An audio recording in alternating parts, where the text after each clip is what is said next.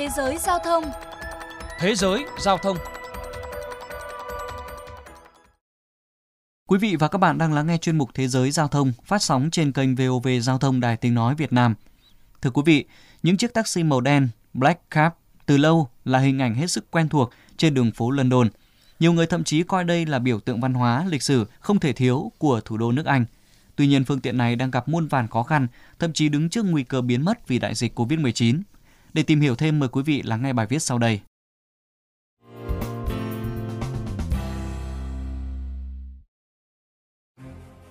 Tony Darks cố nén tiếng thở dài khi nhìn bãi đất mọc đầy cỏ hoang, đậu ngổn ngang những chiếc taxi màu đen. Người tài xế già cho biết, ông không đủ kiên nhẫn để đếm chính xác xem có bao nhiêu chiếc xe xếp ở đây. Tất cả đều lấm lem bùn đất, kính phủ đầy bụi bẩn, thay vì hình ảnh bóng bẩy thường thấy khi chúng chạy trên đường. Với George, người có thâm niên mười sáu năm lái taxi ở London, thời điểm này có thể coi là tồi tệ nhất trong nhiều năm trở lại đây. Thật đáng buồn, phần lớn người trong đội xe đều phải ngồi ở nhà, không có việc gì cho họ làm vì dịch bệnh. Tôi không thể khẳng định liệu chúng tôi có đủ tự tin để vượt qua thời điểm khó khăn này không.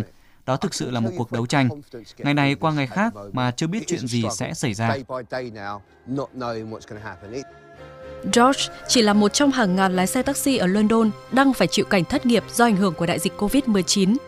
Hôm hai tháng mười hai vừa qua, nước Anh kết thúc đợt phong tỏa thứ hai trong năm, song các quy định giãn cách xã hội vẫn còn hiệu lực. Không ai đoán được đến khi nào những khu phố trung tâm London mới tấp nập như trước. Ryan Spedding, một tài xế bốn mươi bốn tuổi cho biết, thường lái xe lòng vòng từ hai cho tới ba tiếng mà không gặp bất kỳ ai trên đường. Trong khi đó, giá thuê xe mỗi tuần là ba trăm bảy mươi lăm đô la Mỹ. Do đó, anh buộc phải trả lại xe cho hãng cho thuê ô tô. Tương tự như Spedding, nhiều tài xế cũng trả lại chiếc Black Cab về công ty cho thuê.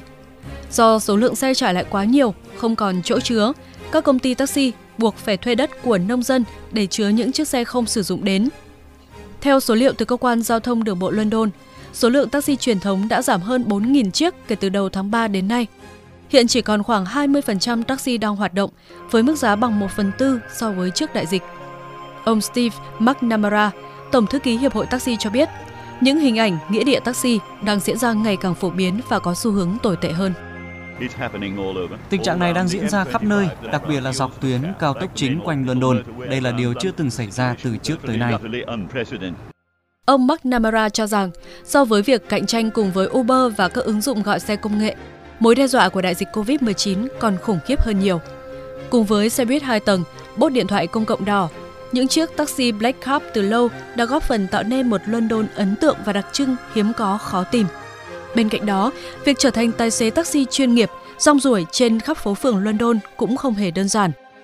Khác với Việt Nam, tài xế chỉ cần bằng lái ô tô thông thường là có thể đăng ký trở thành nhân viên của một hãng taxi. Còn tại Anh, sau khi đỗ kỳ thi sát hạch, một người thông thường phải mất từ hai cho tới bốn năm để học thuộc lòng và nắm giữ ba trăm hai mươi tuyến đường, đồng thời vượt qua bài kiểm tra nghiêm ngặt có tên là The Knowledge mới có thể ngồi sau vô lăng một chiếc Black Cab. Chia sẻ với tờ New York Times, tài xế Ryan Spedding cho biết đã đầu tư nhiều thời gian và công sức để trở thành một tài xế chuyên nghiệp. Chính vì vậy, anh cảm thấy vô cùng chán nản khi phải chôn chân ở nhà suốt thời gian qua. Còn ông McNamara, Tổng thư ký Hiệp hội Taxi nhận định, nếu chính phủ Anh không hỗ trợ tài chính nhiều hơn thì London có thể sẽ mất đi một trong những biểu tượng đặc biệt của thành phố.